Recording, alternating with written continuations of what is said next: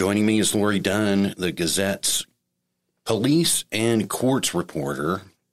We're going to update everybody once a week on the ongoing Taylor Parker trial. Uh, it's just gotten so much interest, um, and we just wanted to provide an easy way for people to get catch, caught up on everything. So, first of all, hi Lori, how are you doing? I'm doing well, thank you. Yeah, is it? Uh, it's been a busy week, I'm sure. It has been a very busy, intense week, so I'm I'm happy to be here. And and more to come. How do you? How long do they think the trial will last? I have not heard a specific number. I've heard different numbers um, going into it. I believe the prosecution at one time said that they had a good three weeks of testimony, mm-hmm. and then of course there will be the defense's chance to call witnesses and and give testimony. So um, it, it could easily go to the middle of October. So, for people who might not know, let's just recap what the case is, what we're talking about here. What is Taylor Parker charged with? Taylor, what what do the prosecution allege happened? Taylor Parker is charged with capital murder. This is the first capital murder trial in Bowie County since, I believe, 2017. Um, Parker is charged with murder. Um, she is also charged with kidnapping. The the prosecution is accusing her of killing a young woman in New Boston named Reagan Simmons Hancock on October 9th, 2020. Reagan was expecting a baby. I believe she was 35 weeks pregnant when she was killed. Uh, the prosecution is saying that Taylor Parker killed Hancock to take her baby because Parker had been faking a pregnancy in order to keep her boyfriend interested, is what the prosecution is saying. Uh, Parker took, Parker allegedly. Yeah, we have to be careful. Yes. The prosecution believes Parker um, allegedly took the newborn baby girl and was driving her to a hospital in Idabel, Oklahoma, to tell them there that she had given birth to this baby at home in the car somewhere outside of a hospital and needed the baby to be checked out. A DP, a Texas Department of Public Safety trooper, DPS trooper, pulled Parker over while she was still in Texas en route to Oklahoma. And the baby was not responsive. I believe they went ahead and took it, took her, the baby, to the hospital, but she ultimately did pass away shortly after arrival at the hospital. And Parker, medical staff determined Parker had not given birth. While all this was going on, um, a neighbor of Reagan Hancock's back in New Boston uh, realized her dog was outside, her car was in the carport, but nobody was coming to the door. She knew Reagan was about to have a baby and was a little worried. She called her husband. She called Reagan's husband, who was at work in Texarkana, I believe. He asked Reagan's mother to go check on her, and Reagan's mother found her daughter's body in the living room, I believe, of the home face down on the carpet with the baby cut out of her. This is all according to police reports. This is all according to police reports, affidavits, uh, previous Gazette reporting. This has all been this has all been printed before, right? Or else came out in testimony. I picked up a few more details in testimony from what they believe happened that day, but most of it has been in print. And prosecution is trying for the death penalty. Prosecution case. is trying for the death penalty. If the if the jury finds Parker guilty, then they have to make the decision on whether she receives the death penalty or a life sentence. And there are a couple of questions that prosecution will ask them that will determine which outcome. They will ultimately say yes and yes on a, a, couple of questions as to whether she ultimately gets the death penalty or not. Okay. What's the courtroom like? Is it crowded? It has been pretty crowded. It has only been full, I believe, on Monday morning for opening statements. And then again Thursday morning.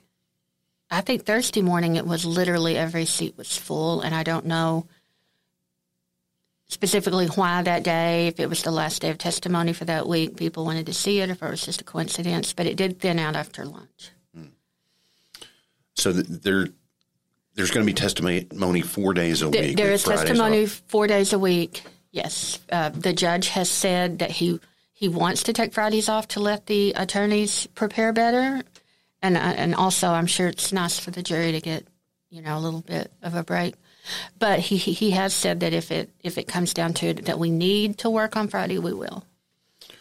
And the jury is six men and six women. Is Six men, six women, two alternate.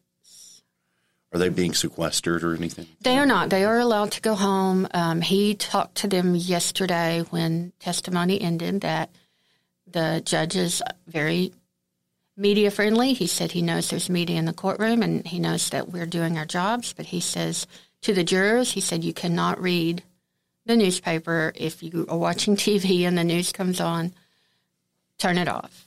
He is also urging them not to look at social media or even really speak to other people in the community about it.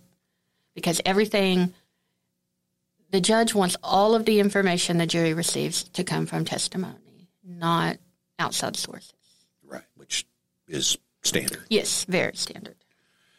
And so, what have you heard so far in these first four days of testimony? It, it seems to have focused a lot on this alleged sort of fabulation that she's sort Yes. of built this whole fantasy world. Yes, these um, the two assistant DAs trying this case are Kelly Crisp and Lauren Richards, and they have, from what I've been told, worked pretty much nonstop on this for almost two years, and they very much want the jury to know the web of lies is pretty much what they're calling it that Taylor Parker spun for a couple of years leading up to this. I, I believe one of Kelly's quotes on opening statements was was about how how we got to this point, the the fraud that led up to it. Um, she her opening statement she asked the jury how did it get this far? Um, and this is a quote from kelly crisp. She said she is an actress speaking on parker an actress of the highest order. The lies and fraud go on and on. The layers of fraud are staggering. And she said that they're going to have to understand the fraud to understand what happened on october 9th 2020 so it's, it's been a lot of laying out um, financial scams fake names, things like that. Spoof phone accounts. Spoof phone accounts, um, just a very complicated. It, they they are the prosecution is saying Taylor Parker is very intelligent t- to keep to have kept up with all of this. Part of it was she was claiming that uh, she she has a rich family and was about to come into a lot of money. Yes, um, she was pretty open to her two previous husbands, her boyfriend, that she was inheriting a large sum of money from her grandparents and would include whichever partner she was with would, would be sharing this this wealth with him. But the money always seemed to be tied up and not where she could get it. Was there any evidence pres presented that the family actually does have this money? I don't think that they really focused on any hard evidence about how much was available. They did own some land. She grew up, Parker, Parker grew up, Taylor Parker grew up farming, new farming, new ranching very well. And when she got together with Wade Griffin, she was This was her last boyfriend. Yes, yes, the boyfriend that she was with and said it was his baby. She uh, they were interested in buying a ranch together and were looking into buying a huge amount of property on the Red River a pecan farm and cattle ranch. And we're, ta- we're in communication with a real estate broker who, who focused on large properties like that. But the broker testified, um, I believe it was Tuesday or Wednesday, he testified he testified that when it's when it's that large of a property and that much money involved, he he requests a little pay up front, kind of mm-hmm. a you know to show you're serious, right? And that was you know going to be a few thousand dollars, and that money she could never seem to get that money to him. There was always a delay, and there were constant communication. She would text him, the money's held up in the transfer or I'm getting frustrated with my bank. I'm going to change banks. And then, then he began receiving emails or text messages from the bank. Hmm. But ultimately found out that the person did not, the banker did not even exist. Hmm. So that, that was pretty, I mean, it was a complicated scheme. Yeah. Very complicated. One wonders how she thought that would end. I guess. Well, that that that was definitely a question, and uh, the prosecution touched on that a little bit about when the financial schemes were not working to keep Wade Griffin. That's kind of when the fake pregnancy came about, according to the prosecution. There's also a lot of testimony from investigators who had um, examined her online history, search history. Yes and uh, that included websites such as fakeababy.com. Was that right? Yes. Most uh, most of one day of testimony was, I believe it was Dustin Estes with DPS who testified about his job, I guess, for the last months at least, was looking into all of this and uh, according to testimony on the morning of the murder, she was looking up on how to care for a late term preemie who would have been about 35 weeks. And the prosecution points out Reagan Hancock was 35 weeks pregnant when she died that day. Um, she also, her, I believe the search history about pregnancy and things like that went on for months leading up to it, and some of them were on how to perform a a, a C-section, mm. and also searches on where where pregnant women might be, such as OBGYN clinics and maternity stores and things like that. And she searched for them in the whole area, I believe in Shreveport, in Oklahoma, and Rockwall, Texas, all over. Hmm. Wow. So um, I know it's kind of hard to say, but just generally, what what's going to be coming up? I mean, obviously, the prosecution will arrest at some point, and yes, I, I, be, I, believe the prosecution will still at least have another week ahead, maybe longer. I think they are getting very close to the actual crime scene, the day of the murder, and, and those events. So I, I don't know if it will immediately start on Monday. There could be a little bit more of this fraud background that they're wanting to get out there, but I would say we're very close to to the crime scene. Are you anticipating maybe seeing some photos? You know, I it's been a long time since I've been in a murder trial, so yeah. I I would I would think though that there would be that there would be some you know some photos.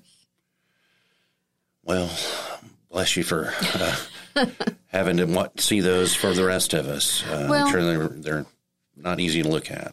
It, you know, they're not, but I, I, think I'm. This is just kind of a. I, I'm kind of good at compartmentalizing things like that, and um, I think it might be harder on the jury because they're not probably right, right. exposed to some of the unpleasant things that reporters are. Yeah. It's definitely. I, I think the. I think it was Kelly Crisp on the first day that said this. This will change them. Mm. This information they're seeing and hearing is going to change them. Well, you're doing a great job. Thank um, you. We're going to be following the story to the very end so everybody Absolutely. can uh, see what you're doing in the good old Gazette. We will be there.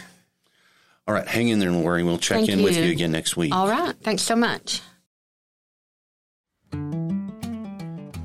On the Line is a Texarkana Gazette podcast recorded in Star Bear Studio, right here in downtown Texarkana, USA.